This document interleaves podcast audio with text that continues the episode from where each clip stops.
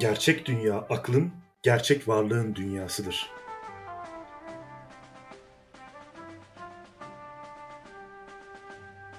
Merhaba, Filozofun Yoluna hoş geldiniz. Ben İlker.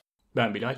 Filozofun Yolunda Plotinos konuşmaya devam ediyoruz. Geçmiş programlarımızda şimdiye kadar Plotinos felsefesinin Platoncu, Aristotelesçi, Pitagorasçı, Stoacı ve Yahudi Hristiyan kaynaklarını elden geçirerek bir başlangıç yapmıştık. Programlarda onun felsefesinin bütünüyle bir metafizik olduğunu görmüştük. Plotinos idealist bir felsefe kurmuştu ve gerçekliği tinsel varlıkların oluşturduğunu söylemişti. Onun üç hipostaz kuramından bahsetmiştik. Bir, akıl ve son olarak da ruh. Onun varlık teorisi bu üç hipostaz üzerinden e, şekilleniyordu. Ona göre mutlak varlık birdi ve o iyi ve mükemmel olan bir tüm varlıklar ondan taşıyordu. Ondan e, türüyordu. Yani onun metafiziğinin öğelerinde ayrıntılı olarak konuşmadan önce taşma ve südüründe ne olduğunu ayrı bir programda biz konuşmuştuk. Taşmayı konuştuğumuz program aslında onun metafiziğine de iyi bir giriş olmuştu. Bu programda Plotinos'un varlık hiyerarşisini Platon ve Aristoteles'in aksine en alt basamaktan başlayarak açıkladığını görmüştük. Şimdi Plotinos varlığı her ne kadar bir akıl ve ruhtan oluşan üç hipostazla açıklıyor olsa da ruhun da bir alt kademesi vardı. Fiziki dünya, biz bir önceki programda hatırlarsanız madde ve doğayı ele almıştık. Bu programda da onun metafiziğinin tinsel kısmına yani o bahsettiğimiz ruh, akıl ve bire değineceğimizi daha önce söylemiştik. Hiyerarşiyi en alttan başlayarak konuştuğumuza göre madde ve doğadan sonra da sıra ruha gelmiştir öyle değil mi? Evet. Önce ruhun ne olduğunu az konuşmamız gerekiyor. Ruh tinsel bir varlık olduğu için onun doğrudan tanımını yapmak maalesef zor. Ama onun ne olduğunu anlamak için niteliklerini veya görevlerini sıralarsak ne olabileceğini az çok kavrayabiliriz. Buna rağmen Plotinus'un ruh kuramının biraz karmaşık olduğunu söylemem gerekiyor en baştan. Ruh öncelikle tinsel dünyanın son, az önce senin saydığın gibi, fiziksel dünyanın da ilk ilkesidir. Bu iki dünya arasında bir aracı rol görür. Onları birbirine bağlar ruh. Fiziksel dünya ile tinsel dünya arasındaki sürekliliği sağlar. Ruh metafizik dünyasının gezginidir. Fiziksel dünyanın en alt kademesinden tinsel dünyanın en üst kademesine kadar ulaşabilir. Bu yetenek Plotinusçu ahlakında en yüksek amacı olan mutluluğu, birle birleşmeden alınan mutluluğu mümkün kıracaktır böylelikle. Ama ruh esas itibariyle tinsel varlık alanına aittir değil mi? Evet. Tinsel dünyaya ait bir varlığın fiziksel dünyada olması biraz çelişkili de görünüyor aynı zamanda. Hani bu öncelikle nasıl mümkün oluyor ve ruhun kendisi bu durumdan memnun mu yani bir yani e, evet şimdi ruhun e, bire ulaşma kabiliyeti ona en yüksek mutluluğu veriyor. Tam aksi de maddeyle birleşmesi de onda düşmüşlük olarak yorumlanacaktır zaten. Pitagoras ve Platon'da daha önce gördüğümüz gibi ruhun beden zindana düşmesi iyi değildir. Ve ruh bundan memnun değildir elbette. Haliyle fiziksel dünyadaki ruh kendi doğasına yabancılaşmış bir gariptir. Gurbette bir yabancıdır. Macit Gökberk'in kitabında bunun ruhun tinsel dünyayı daha iyi anlamasına yardımcı olduğunu da söylüyor aynı zamanda. Hani en aşağıyı görecek ki yukarının kıymetini bilsin veya onu daha iyi değerlendirsin. Böyle bir, bir amaca da hizmet ediyor. Bunun yanında ruhun stoacı logosa benzer bir şekilde dünyayı maddeyle birleşerek dünyayı düzenlemesinden bahsetmiştik. Evet ruh akılsal dünyaya ait olduğu gibi yani bu tinsel dünyaya ait olduğu gibi maddeleri birleşir. Bunu da cisimsel bölünme denen bir e, mekanikle gerçekleştirir. Böylece cisimsel bölünmeye maruz kalmış ruhlar da fiziksel dünyayı, doğayı oluştururlar. Burada e, ruhun cisimsel bölünmesinden neyi kastediyorsun? Ne demek bu? Yani bölünme kelimesini doğrudan olduğu gibi algılamamamız lazım. Evet ruh bölünür ama bu biraz farklı bir bölünmedir Plotinus'a göre. Bir taşınca akıl oluşmuştu değil mi? Ve ruh da akıldan taşmıştı. Ruhun madde ile birleşmesiyle de cisimler ve doğa meydana gelmişti. Bunun mümkün olabilmesi için işte ruh bölünür ve maddeyle birleşir. Fakat ruhun bölünmesi fiziksel bir cismin bölünmesi gibi değildir. Böyle küçük küçük parçalara bölünmez. O bölünmesine rağmen her bir parçası yine ruhun kendisine özdeş ve aynı olacak şekilde kalır. Bir ve akıllı ise zaten bölünmesi hiçbir şekilde söz konusu değildir. Onlarda sadece taşma mümkündür. Platonus'tan bir aktarma yapayım. O ayrı parçalardan meydana gelmez. O kendisini kabul eden her şeyin her noktasında bulunmak anlamında bölünebilir. Ama bu şeyin her parçasında bütünüyle bulunması anlamında da bölünmezdir. Ya zaten ruh fiziksel bir varlık değil. Onun bu yeteneği de onun tanrısallığını, güzelliğini oluşturuyor zaten. O hem birdir hem çoktur. Bir ve çoktur. Maddeden aşkın olmasına rağmen bu sayede onlara içkin olabiliyor. Bir aktarımı daha yapayım. O buradadır. Ancak aynı zamanda oradadır. Böylece hem bölünmüştür hem bölünmemiştir. Anlamak açısından hayal edelim yani. Bir bütünü böldüğümüzü düşünelim gerçekten. Ama bu öyle bir bölünme olsun ki her bir parçası o bütün olmaya devam etsin. Yani bütün özellikleri bölünmeden önceki özellikleriyle aynı olacak öyle mi? Evet hani şey vardır ya İslam'da da vardır ya işte Tanrı'nın her an her yerde olması. Evet. Her an her yerde olabilmesi için nasıl mümkündür? Her an her yerde olan her parçasının o e, en yüksekteki şuurla aynı anda irtibatta olması gerekiyor. Bölünmesi Yani bölünmüyor şey gerçekten. diyecektim. Evet evet aynen öyle. Evet. e, şimdi geçmiş programlarda gördüğümüz filozofların ruh teorilerini özetleyecek olursak Tomcular ve Stoacılarda ruh maddi ve cisimsel bir şeydi. Pitagoras'ta ise ruh bedenin bir ahengiydi. Aristoteles'e geldiğimizde de ruh işte e, insanın bir entelekiyası, bir formu olduğunu görmüştük. Ve en nihayetinde Platon'da ise ruh tinsel ve ölümsüz bir şeydi. Şimdi biz bu saydıklarımızdan yola çıkarak Plotinos'un da Platon gibi düşündüğünü tahmin edebiliriz. Bu noktada en azından bir farklılık söz konusu mu acaba Platon ile? Plotinus evet Platoncu ruh görüşünü kendi metafizik anlayışıyla biraz geliştiriyor. Özetle ruh tanrısal varlık alanına aittir. Ezeli ebedi bir tözdür. Taşmanın üçüncü aşaması olan bir hipostazdır ve bu özellikler tek tek her bireysel ruh içinde geçerlidir. İnsan bedeninin hareketini, akılsal yeteneklerini imkanlı kılan şey yine bu ruhtur. Bu ruh yani bizim ruhumuz da bu göksel dünyanın düzenini temaşa eder ve kaynağına bire dönmek üzere sürekli bir çaba gösterir. Bilal eğer hatırlarsan geçtiğimiz programda alem ruhu denen bir olgudan bahsediyordun. Yani ruhun en üst kademesi olan ruhtu ve doğanın meydana gelmesinde de birinci rolü üstleniyordu. Şimdi biz bir süredir hem ruhtan hem de insan insan ruhundan bahsediyoruz anladığım kadarıyla değil mi? Evet. Şimdi Platon ve Stoacılarda olduğu gibi Plotinus da ruh derken sadece tinsel ruhtan veya sadece kendi ruhundan bahsetmez. İnsan ruhundan bahsetmez. İnsanın kaynağı olan şey onun ruhudur değil mi? Aynı şekilde evrendeki düzenin ve hareketin kaynağı da bir ruhtur. Ve bu Platon'un Timaios'ta diyaloğunda bahsettiği, Stoacıların da kabul ettiği alem ruhudur. Bu ruh olayını daha çok ta şeylerde bile görüyorduk yani.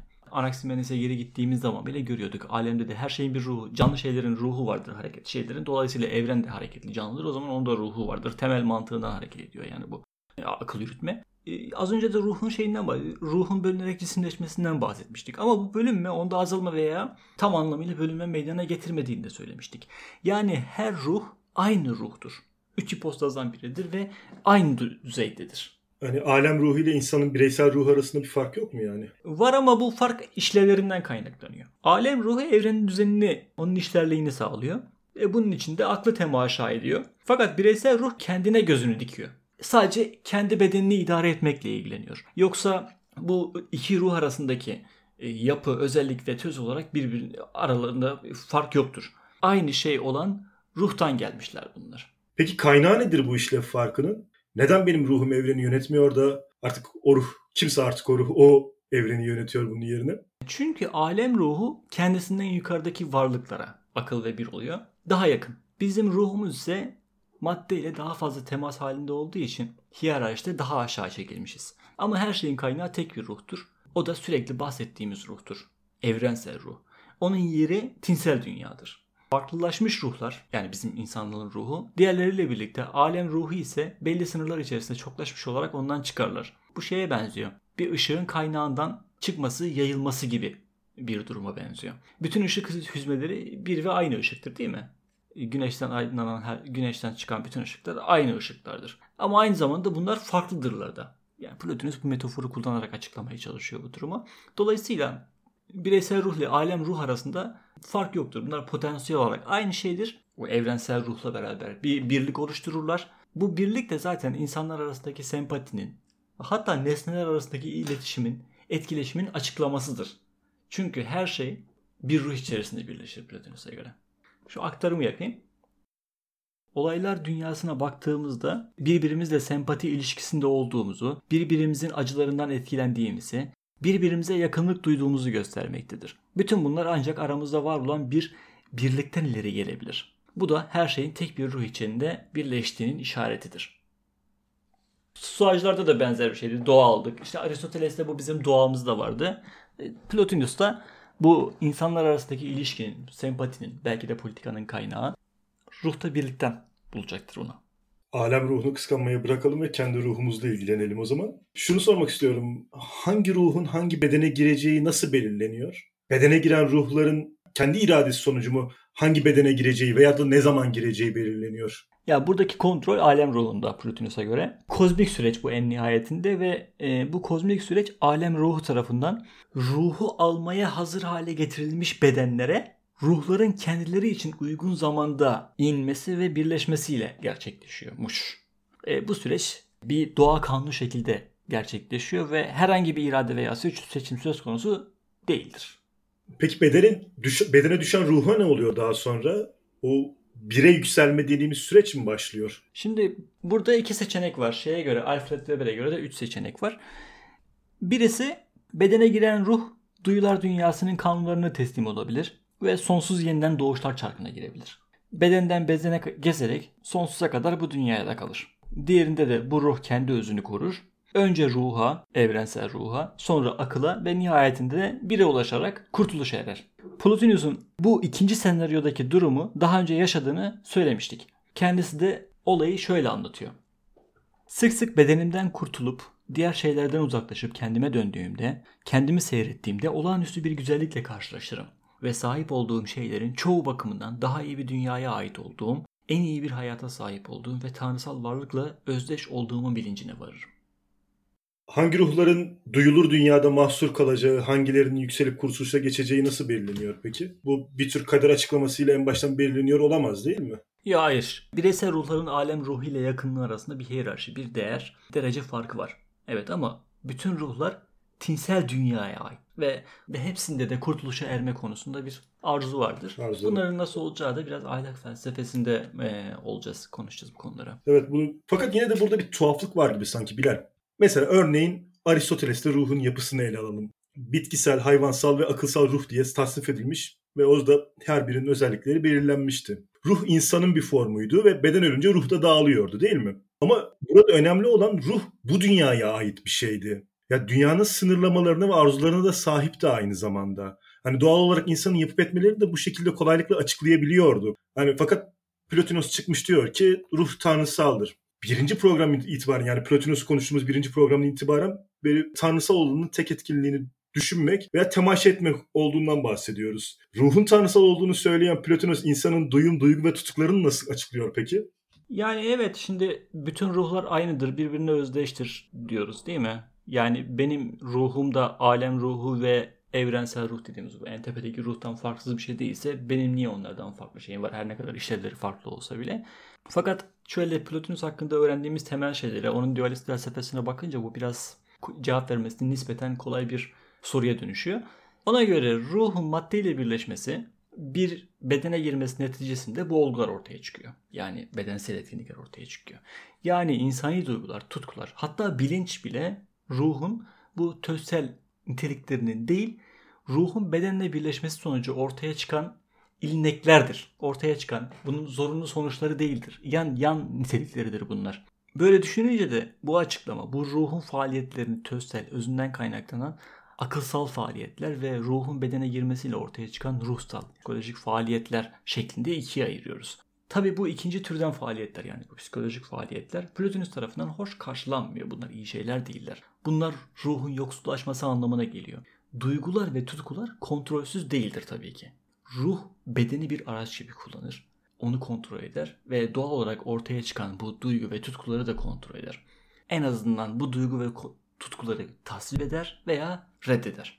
Diğer konuda duyumlar. Yani biz nasıl görüyoruz, nasıl duyuyoruz değil mi? Bu az önceki gibi ruh ve bedenin birleşmesiyle mümkün olan bir şey. Bu birleşimden dolayı ortaya çıkan bir durum. Bu ilnektir yani. Ona göre duyular tarafından algılanan nesne tinsel gerçekliğin bir imgesinden başka bir şey olmadığı için duyum dediğimiz şey ruhun bir tür rüyasıdır.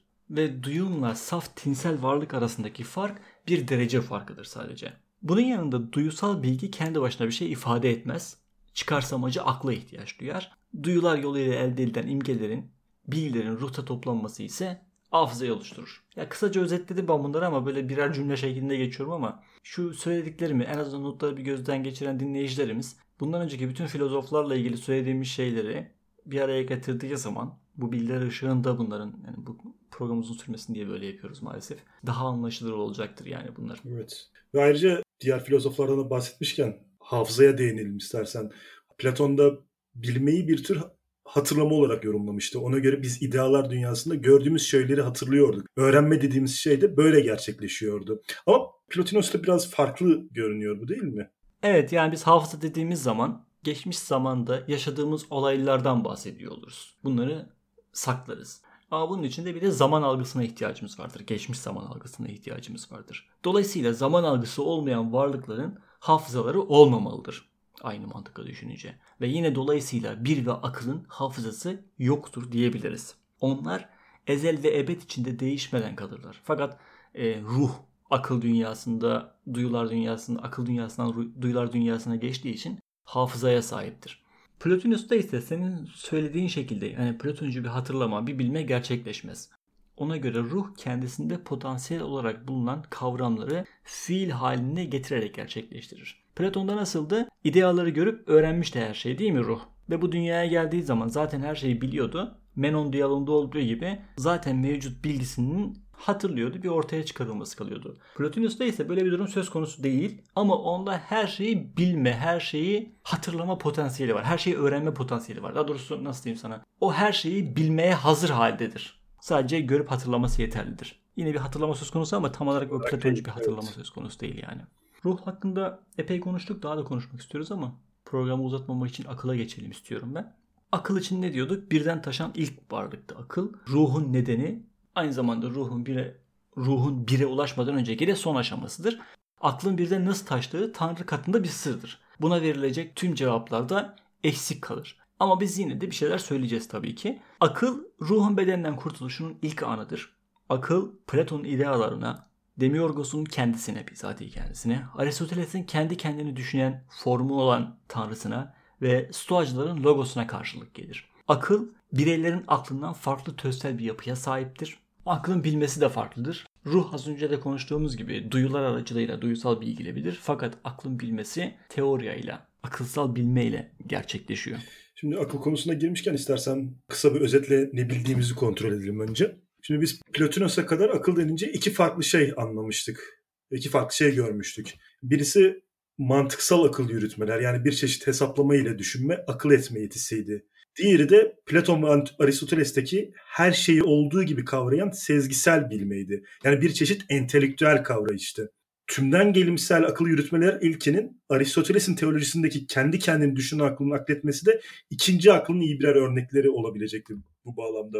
Bu bilgiler ışığında Plotinos'un akıl dediği şeyin ikinci gruba gireceği veya ona daha yakın olacağı elbette aşikar ama yine gördüklerimizden bunun bir nebze de olsa değişeceğini beklemek de anlaşılır olacak diye düşünüyorum. Ne diyorsun? Evet. Plotinus'un daha önce de gördüğümüz gibi her şeyi sistemde aynı anda korumaya çalışma o uzlaşmacı tarafı burada da görülüyor. Bu her iki bilme türünde her iki akıl denince her iki anlayışı da sisteminde koruyor.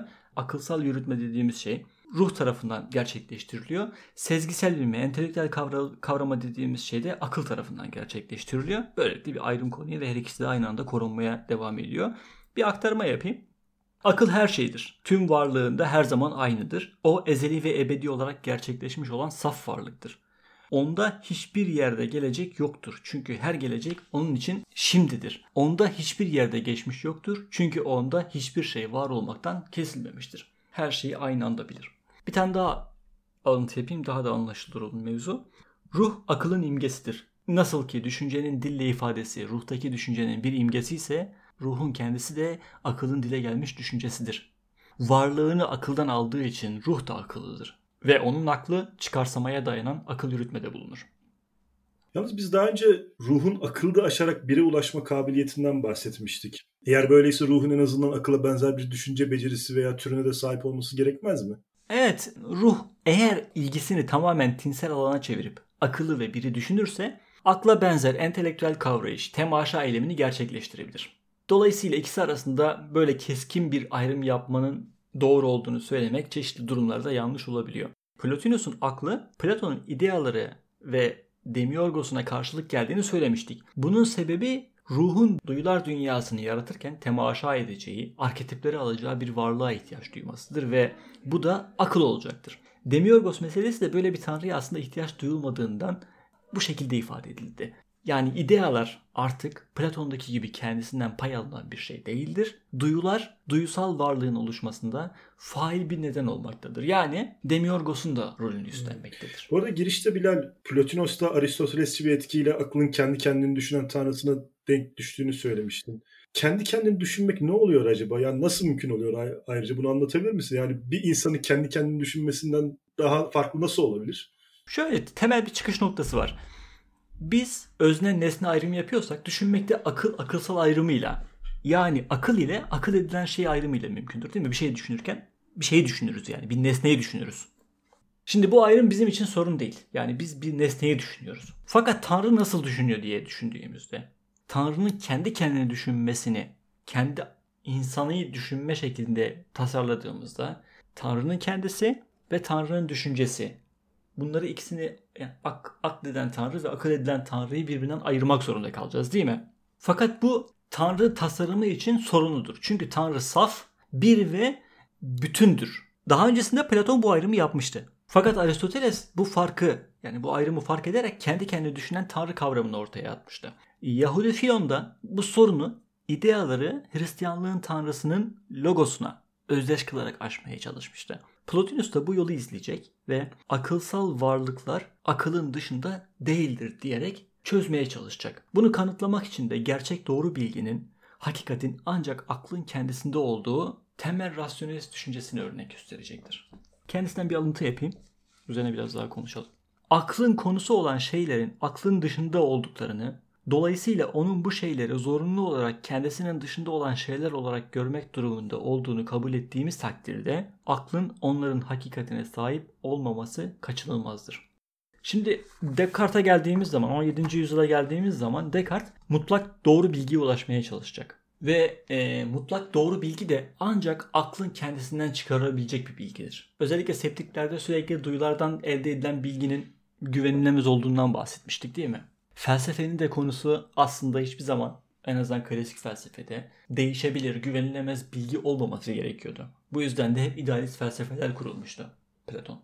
Zaten bunun başlangıcı. 17. yüzyıla geldiğimizde rasyonelist felsefe yine popülerlik kazanacak ve yine doğru bilgiye ulaşmak için e, rasyonel felsefe çeşitli adımlarda bulunacak, ataklarda bulunacak diyeyim yani en azından. Descartes ne yapmıştı? Kendi varlığını kanıtlamak istemişti. Kendi varlığının yanılmaz, mutlak bir doğru olduğunu öğrenmeye çalışmıştı, bulmaya çalışmıştı. Bunun için de kendi özüne dönmüştü, şüphe etmişti. Ben her şeyden şüphe edebilirim demişti. Fakat şüphe ettiğinden şüphe edemem demişti. Yani düşünce meditasyonunda bu yolu izliyordu. Eğer ben hiçbir şey, şüphe ettiğinden şüphe edemiyorsam dolayısıyla ben varım sonucuna varmıştı.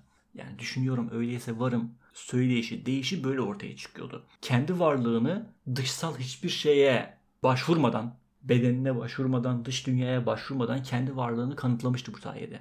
Mantıksal olarak akıl yürütmeyle. Benzer şey bu rasyonelist yöntemin ana amacı az önce söylediğim gibi hakiki bilgiye, doğru, yanılmaz, mutlak bilgiye ulaşmak içindi. Tanrı'nın düşüncesi de yani Tanrı'yı da Tanrı'nın kendi kendini düşünme meselesi veya Tanrı'nın akıl ve akılsalın aynı varlık olması, birbirlerinden ayrılmaması meselesi de aynı bu şekilde tasarlanıyor. Eğer biz aklı yani Tanrı'nın kendisini ve akılsalı düşünen Tanrı'yı birbirinden ayırırsak Tanrı demek ki bir nesneyi düşünüyor. Kendisi dışında bir nesneyi düşünüyor ve kendisi dışında bir nesneyi bilmemesi gibi bir durum söz konusu olabilir diyoruz. Böyle bir şeye kapı aralamış oluyoruz. Dolayısıyla akledilen ve aklın kendisi bir ve aynı şey olmalı ki herhangi bir yanlışlık, herhangi bir yanılma mümkün olmasın. Peki bu Tanrı, bu kendi kendini düşünen Tanrı neden bir değil de akıl oluyor. Çünkü bir her şeye aşkın. Akla da, düşünceye, temaşaya da aşkın. Zaten onun hakkında hiçbir şey söyleyemiyoruz değil mi? Sadece onun bir ve iyi olduğunu biliyoruz. Plotinus birin var olduğunu bile söylemez. Ona varlık bile atfetmez. Onu her şeyin dışında tutar. Varlığın yani varlık dediğimiz şeyin bir değil akıl olduğunu söyler bize. Yani bir varlık bile olmuyor. Yani varlık bile diyemiyoruz bile. Öyle mi? Evet. Peki insandaki ruh ile buradaki ruh yani evrensel ruh arasındaki e, ilişkiden yola çıkarsak insan aklı ile akılın yani evrensel aklın farklı tözler ve varlıklar, varlıklar olduğunu da fakat bu iki akıl arasındaki bir ilişkiyi de inkar edemiyoruz galiba değil mi? Nasıl bir ilişki acaba burada? Şey benziyor aslında insan ruhu ile evrensel ruh arasındaki ilişkiye benziyor ama biraz daha derin bir ilişki var aralarında. Öncelikle ruh hem bir hem çok iken akıl bir çoktur. Bir şey ifade etmiyor tabii söylediğim şey ama böyle yani. Plotinus'a göre bu ikinci durum daha fazla birlik ifade ediyor. Bunun yanında bireysel akıllar evrensel aklın parçası değildir. Yine ruhtakine benzer şekilde. Ama her bir bireysel akıl kendi tikelliğinde evrensel akılı yansıtır. Plotinus'a göre. Aktarma yapayım şimdi biraz daha anlaşılır olacak bu özetler. Gerçek dünya aklın, gerçek varlığın dünyasıdır. Onun içinde uzaysal bir ayrım, bölünme yoktur. Bu dünyada bireysel varlıklar onun bütününden ayrı değildir. Onun her bir parçası aynı zamanda bütünün kendisidir. Şey deriz ya, insan kozmosun özetidir deriz ya İlker. Bu deyişi daha önceki antik felsefelerde de görmüştük. Aynı şey yani öyle bir özdeşlik. O ruhtaki ben, ruhtakine benzer bir özdeşliktir.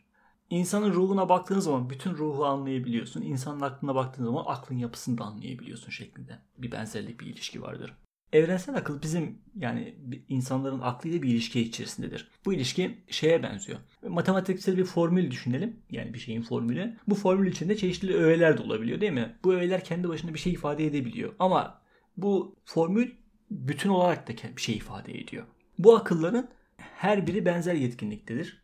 Benzer davranışlara sahiptir ve her akıl tüm akılsal alemi içine alır ve tüm akılsal alemle bir ve aynı şeydir modern çağda Leibniz'in monatlarında da benzer bir şey göreceğiz. Çeşitli farklılıklarla beraber. Yeni Platonculuğun kaynaklarını gördüğümüz ilk programda Stoacıların panteist evren anlayışını da görmüştük. Plotinus'un bu düşünceden etkilendiğini de söylemiştik. Plotinus Stoacılara benzer şekilde animist bir anlayış sürdürüyor. Hatta bunu ileri de taşıyor ve evrendeki her şeyin canlı ya da ruh sahibi olduğunu da söylüyor. Ve bunların hepsini de daha sonra ruhtan yola çıkarak akla bağlıyor. Yani evrendeki asıl yaratıcı gücünde akıl olduğunu görüyoruz yine burada.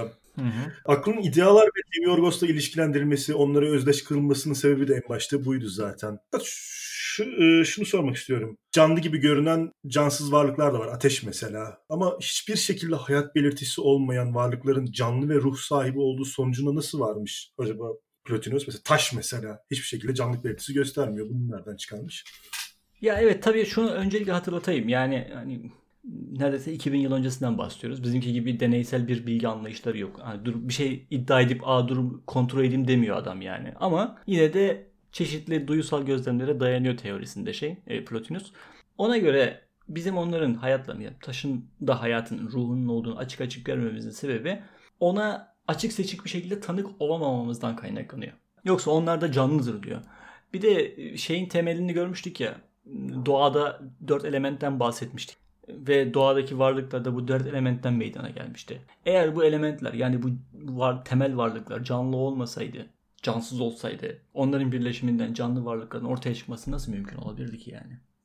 Demek ki onlarda da can var. Böyle bir akıl yürütme yürütüyor.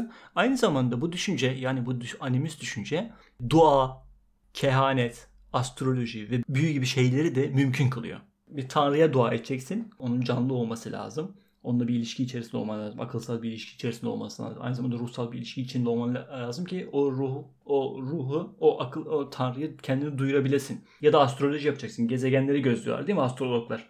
O gezegen canlı olacak ki dünya üzerindeki varlıklarla ilgili e, etkide bulunabilsin. E, büyü. Yani gidiyor ne yapıyor? Bir şeye büyü yapıyor. Bir oyuncak bebeğe büyü yapıyor işte bu ona iğne batırınca mesela diğeri de zarar görüyor yani aklıma ilk saçma büyü geldi.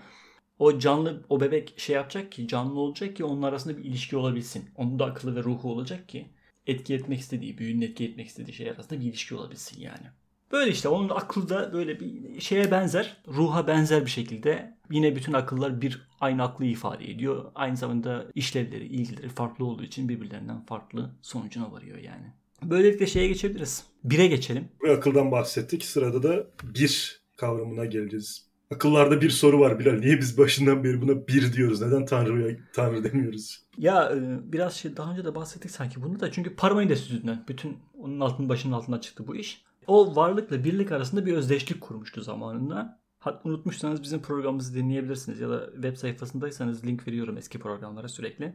Plotinus da bu Parmenides'in görüşünü, bu birlik tezini birlik ve varlık arasında kurduğu ilişkiyi alıyor, geliştiriyor ve diyor ki her şey ne kadar birse, her şeyde ne kadar birlik varsa o şey o kadar vardır diyor. Birlik ne demek peki? Şöyle bir örnekle açıklayalım Plotinus'un yaptığı gibi. Hatta onun kullandığı örneği kullanalım.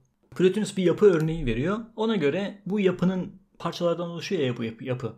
Bu yapının bir arada olması, onun parçalarını birleştirmesi, onda bütünlük bütünlüğü sağlayan şey bu birliktir. E, mesela bu örneğe göre insanın birliğini ruh oluşturuyor. Ruhun birliğinde akıl oluşturuyor. Akıl bir değildir. Çünkü onun öz, varlık, hayat, nohut olması, onun idealar ve formlar çokluğu olması dolayısıyla o bir değildir. Birçoktur. Dolayısıyla onun da üstünde bir birliğe ihtiyaç vardır. O da birdir. Kendisinden bir şey aktarayım devam edelim. O halde birlik akıl değildir. Ondan daha yukarıda olan bir şeydir. Akıl bir varlıktır ama ilk olan varlık değildir. Ayrıca o bir varlık olamaz çünkü bir varlık gerçekliğin formu diyebileceğimiz şeye sahiptir. Oysa bir akılsal bir formu bile olmayandır. Böylece her şeyi meydana getiren bu şeylerden hiçbiri değildir. O ne nicelik ne nitelik, ne akıl ne ruhtur. O ne hareketlidir, ne hareketsiz, ne zamandadır, ne uzayda. O kendisiyle tanımlanan, form bakımından biriciktir ve formun varlığından önce var olduğu için formu olmayandır. Her şeyin bir birliğe ihtiyacı var. Biz de her şeyin birliğini bula bula akla gittiğimiz zaman aklın kendisinde bu birlik olmadığı için ona bir birlik lazım diyoruz ve o da birdir diyoruz kısaca. Bir aynı zamanda iyidir. O mükemmel olandır. Kendi kendine yetendir. Buna mukabil akıldan başlayarak evren kendisini ister. Yani biri ister. Kendisine ulaşma arzusu içindedir. Bir, bir ulaşma arzusu içindedir ve bir evrene mutluluk verir. Yani o hem kendi kendine yetmesi yüzünden iyidir hem de arzulanan iyi olduğu için evrene göre iyidir. Her iki anlamda da iyidir. Bu bir sonsuza eşittir ve her şeyi içerir. Dikkat etmemiz gereken şey bir veya iyi derken çeşitli niteliklerden değil, özdeşliklerden bahsediyor olduğumuzdur. Çünkü az önce de söyledim. O her şeye aşkın. Ona var bile demiyoruz. Hatta ilk çağ Hristiyan filozoflarından bir tanesi vardı. İsmini unuttum. Anselmus mu neydi? Ona bir bile demiyor. Anonim diyor ona. İsim bile veremeyiz diyor ona. Bunların dışında, bu ikisi dışında, bir ve iyi dışında Tanrı'ya herhangi bir sıfat ve özdeşlik veremiyoruz. Çünkü biz Tanrı'nın ne olduğunu değil, ne olmadığını bile biliyoruz ancak. Dolayısıyla sadece negatif teoloji yapabiliyoruz. Bir, kendisi güzel olmadığı halde her güzelliğin kaynağıdır. Kendisi hiçbir forma sahip olmadığı halde her formun kaynağıdır. Kendisi düşünen ve zeki bir varlık olmadığı halde her düşüncenin ve her zekanın kaynağı, kendisi tam anlamıyla bir şey olmadığı halde her şeyin prensibi, ölçüsü ve gayesidir. O yüzden de Plotinus şey diyor. Bire kendi zayıf tarafımızla ancak işaret edebiliriz diyor bir kelimesini ağzımıza dahi almamız istenmiyor yani doğru anlıyorum değil mi? Bir diyebiliyoruz bir da sadece bir diyebiliyoruz. ee, Nasıl konuşacağız hakkında peki? Şöyle diyor. Onun ne olduğu hakkında tümüyle sessiz kalacağız. Ancak ne olmadığını söyleyeceğiz. Çünkü Tanrı'ya iç algıyı yüklemek ve onu bireysel bir varlık yapmak onu küçültmek olacak. Herhangi bir şeyi ona izafe etmek, ona vermek, onu bundan yoksun bırakmaktır. Tanrı'yı düşünce veya dille tespit etmeye çalışmak onu kaybetmektir. O yüzden daha önce de söyledim. Gazali mesela şey demez yani Allah bile demez yani. O der yani. İslam'da da bunun benzer etkilerini görüyoruz. Onu ağzına alman, ona lakaplar, isimler takman, onu aşağılaman anlamına gelir. Ya sen kimsin? Onu ağzına alıyorsun yani. Öyle yüce bir varlık. Peki olumsuz sıfatlar yükleyebilir miyiz? Mesela ne işte hareketsiz diyebilir miyiz mesela? Hayır onu da yapamıyoruz. Şeyi... Çünkü onu bir niteliğe sahip olduğunu söylememek, onun o niteliğe yani olumsuzlamak için dediğim şeyden negatif teoloji yapmak için de bu olumsuzlukları sıralamak lazım değil mi? Tam aksi yönde paralel kurmak için, paralellikler kurmak Hayır, için. Hayır. Bak yine Parmenis'te görmüştük. Varlıkla yokluk arasında bir ayrım yapmıştık değil mi? Bir şey yok demek bile mümkün değildi. Var ve var olmayan ayrı şeylerini kullanmıştık hatırlıyorsan. Yok demiyormuştuk. Çünkü yani. yok yokluk da bir varlık ifade ediyor. Yani hareketsizlik de bir niteliktir. Hareket etmiyor demek başka bir şey, hareketsizdir demek başka bir şey. Tanrı Bunlarla alakası değil. O hiçbir şeyle ilgili değil. Ona hiçbir şey yakıştıramazsın. O her şeyden münezzehtir. Hareketten de hareketsizlikten de münezzehtir. O yüzden ona olumsuz sıfatlar da veremezsin. Geçen program hatırlarsan bir ve madde arasındaki bir benzerlikten bahsediyorduk. Evet ikisi de bilinmiyordu. İkisi de bilinemiyordu. Madde de bilemiyoruz, bile de bilemiyoruz. Ama maddenin kendi itibariyle bilinememesinin nedeni onun yokluğu, karanlığıdır. Fakat birin bilinememezliğin nedeni akılsal bilgiyle kavrulması mümkün olmayan bir göz kamaştırıcılığa sahip olmasıdır. Ne diyorduk az önce? e, ruh duysal bilgiyle akıl akılsal bilgiyle biliniyordu değil mi? Ama ruh aklı öğrenmek için, aklı bilmek için akılsal bilgiye geçmesi lazım. Duysal bilgiyi aşması gerekiyor. Aklın da biri bilmesi için akılsal bilgiyi aşması gerekiyor. Çünkü akılsal bilgiyle biri bilemiyoruz. Ha bu arada şey yapmamamız lazım. Maddeyi ikinci bir mutlak gibi düşünmememiz lazım. Aristoteles'in ilk madde ile ilk formun aynı şey olduğunu söylemesini hatırlatalım öncelikle. Ve maddenin son hali de Tanrı'nın sonsuz üreticiliğinden, tükenmez kudretinden başka bir şey olmadığını söylememiz gerekiyor. O da aslında bir anlamda Tanrı'dır. Demiştik ki bir akılsal olmadığı için akıl ile bilinemez değil mi? Şimdi her ne kadar negatif teoloji yaparak onun bilinemez olduğunu söylüyorsak da akılsal bilginin dışında onu aşarak bilmenin, ona ulaşmanın bir yolu var mı acaba? Program ve önceki programlarda ruhun akıllı aşarak bire ulaşabileceğimizi söylemiştin. Nasıl olacak bu? Yani evet hani akılsal bilgi aşmamız gerekiyor. Nasıl aşacağız? Böyle bir imkanımız var. Ve e, Plotinus bunun aşk olduğunu söylüyor. Aşk ve güzeli arzu etme yetimiz olduğunu söylüyor. Plotinus, Platon ve Aristoteles'in aksine Tanrı'nın bilgisine akılsal felsefi bilgiyle erişilemeyeceğini söyler. Hatırlarsan şey Aristoteles'in mutluluğun en üst aşaması olan teori olduğunu söylemiştik İlker. Platon'da da benzer şekilde teoriyeydi yine. Fakat Plotinus olmaz diyor. Yani teoriyle olmaz bu işler diyor. Kendisini bir dinleyelim. Akıl ve hayat iyinin dünyasına ait olup arzu edilir şeylerdir.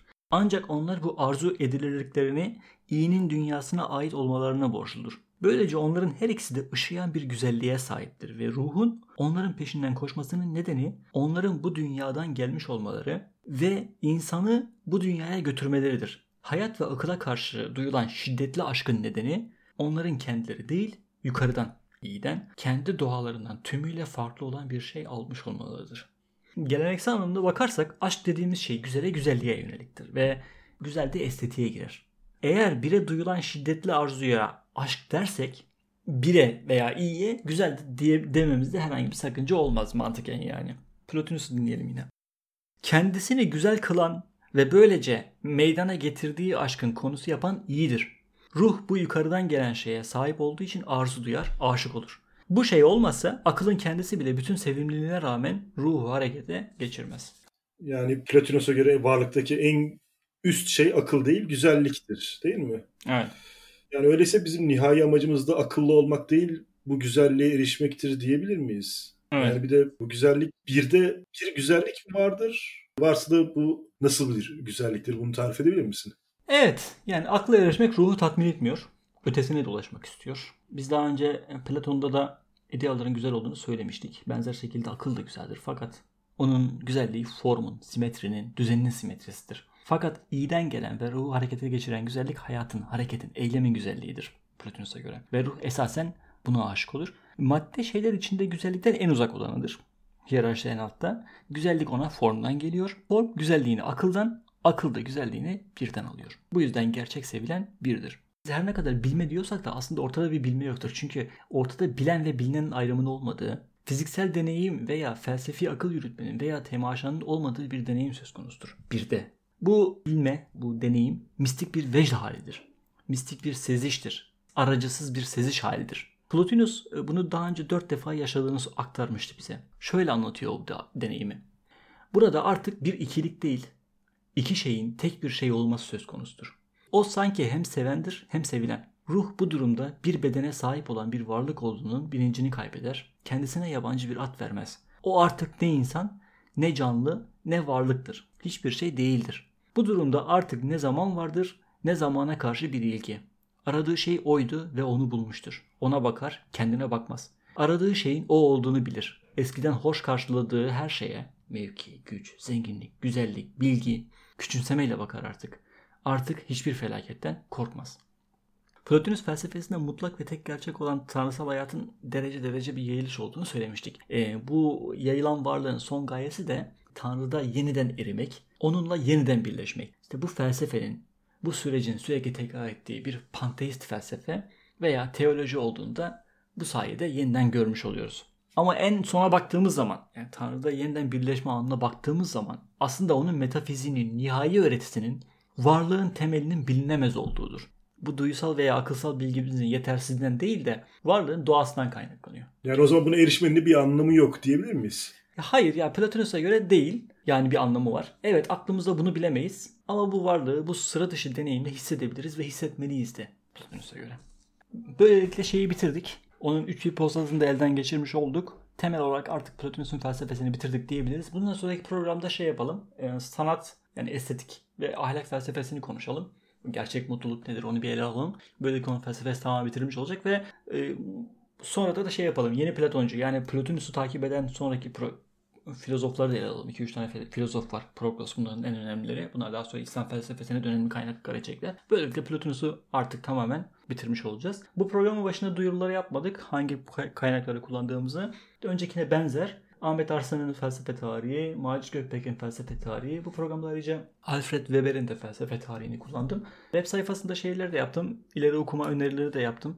Artık içeriği merak ediyorsanız mutlaka web sayfasına uğrayın bakın. Platon'un iki tane diyaloğunu öneriyorum. Bir tanesi Timaios. Bunu daha önce uyarmıştım. Bir de Şölen Sempozyum diyaloğu. Sempozyum diyaloğunda da aşktan bahseder. Bu aşkın tanrısala nasıl ulaştığına konusunda bize Platon yol gösterecek. Platonist de onu yorumlayacak zaten. Özellikle bir sonraki programda bu aşka iyice değineceğimiz için ona e, okumanızda fayda var. Çok eğlenceli bir şeydir. Aşkla ilgili gerçekten bir şey bilmiyoruz diyeceksiniz muhtemelen şeyi dinlerken, e, okurken, diyaloğu okurken. Ben, benim müsaadenle eklemek istediğim bir şey vardı Bilal. Şimdi biz geçen programda doğa ve maddeyi konuşurken e, önce onlardan başlamıştık. Çünkü o hiyerarşik sıralamanın en sonundan başlamıştık. Bugün de o üç hipostas kuramı içerisindeki ruh, akıl ve bir e, kavramlarını işledik. Şimdi eğer geçen programı dinledikten sonra aklınızda eğer soru işaretleri varsa bunun üzerine tekrar onu dinleyince her şey daha yerli yerine oturuyor olacaktır. Ben kendi şahsen de bu program notlarına çalıştıktan sonra öyle yaptım ve gayet faydalı oldu. O yüzden bir önceki programı da tekrar dinlemeniz faydalı olacaktır. Ya evet hatta Plotinus serisini bitirince baştan bir daha dinlemek faydalı olacak yani 5 programı. O zaman bir sonraki program görüşmek üzere. Esen kalın. Hoşçakalın.